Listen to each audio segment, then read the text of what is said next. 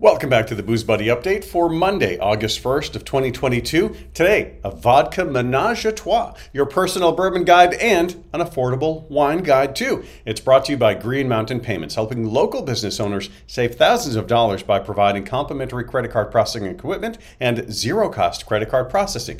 Visit greenmountainpayments.com or posandzero.com today.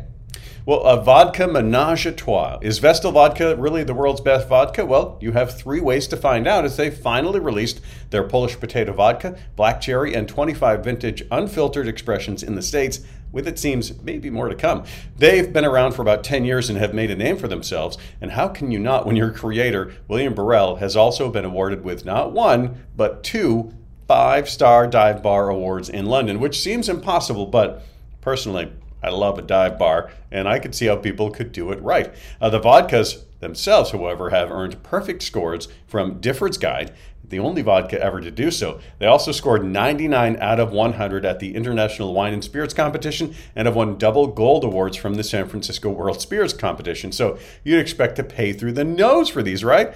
Wrong. The unfiltered vintage is about $28. The other bottles hover around $20 to $21. Obviously, things can differ a little bit from state to state, and you can, it looks like, order them online if they're not sold locally. You can get more on the brand and start sampling at the link that's in the show notes.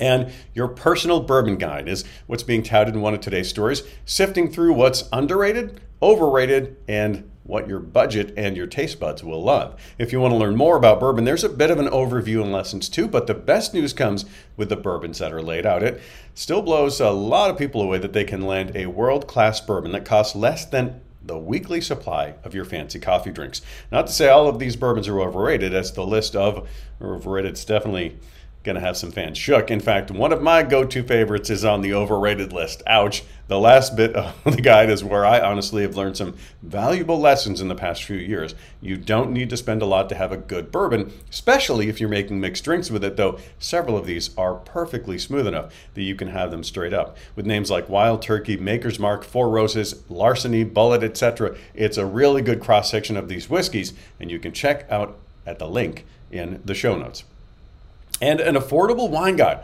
Along the same lines as the previous story, this goes into some of the wines you'll be happy to buy and not stretch your budget too much. $20 or less is the zone where I like to spend my money on wine. Occasionally, I'll go a little bit over that budget for a special occasion, but really, the best values I found to it. And this story finds as well, not in the big budget wines. It's always shocking when you put a well selected $18 wine against something that might cost four, even five times as much. And the wine that's cheaper sometimes tastes better or is just on par. So grab this list, try some of the ones at your local bottle shop that they have on their shelves. The next time you head over to a dinner party or for your regular Wine Down Wednesday supply with a wine that costs anywhere from $11.99 to $19.99 on this list. And you'll find that link in the show notes. Remember to like, comment, and subscribe. Stay safe, drive sober, and support the booze that supports your local community. And I'll talk to you again tomorrow.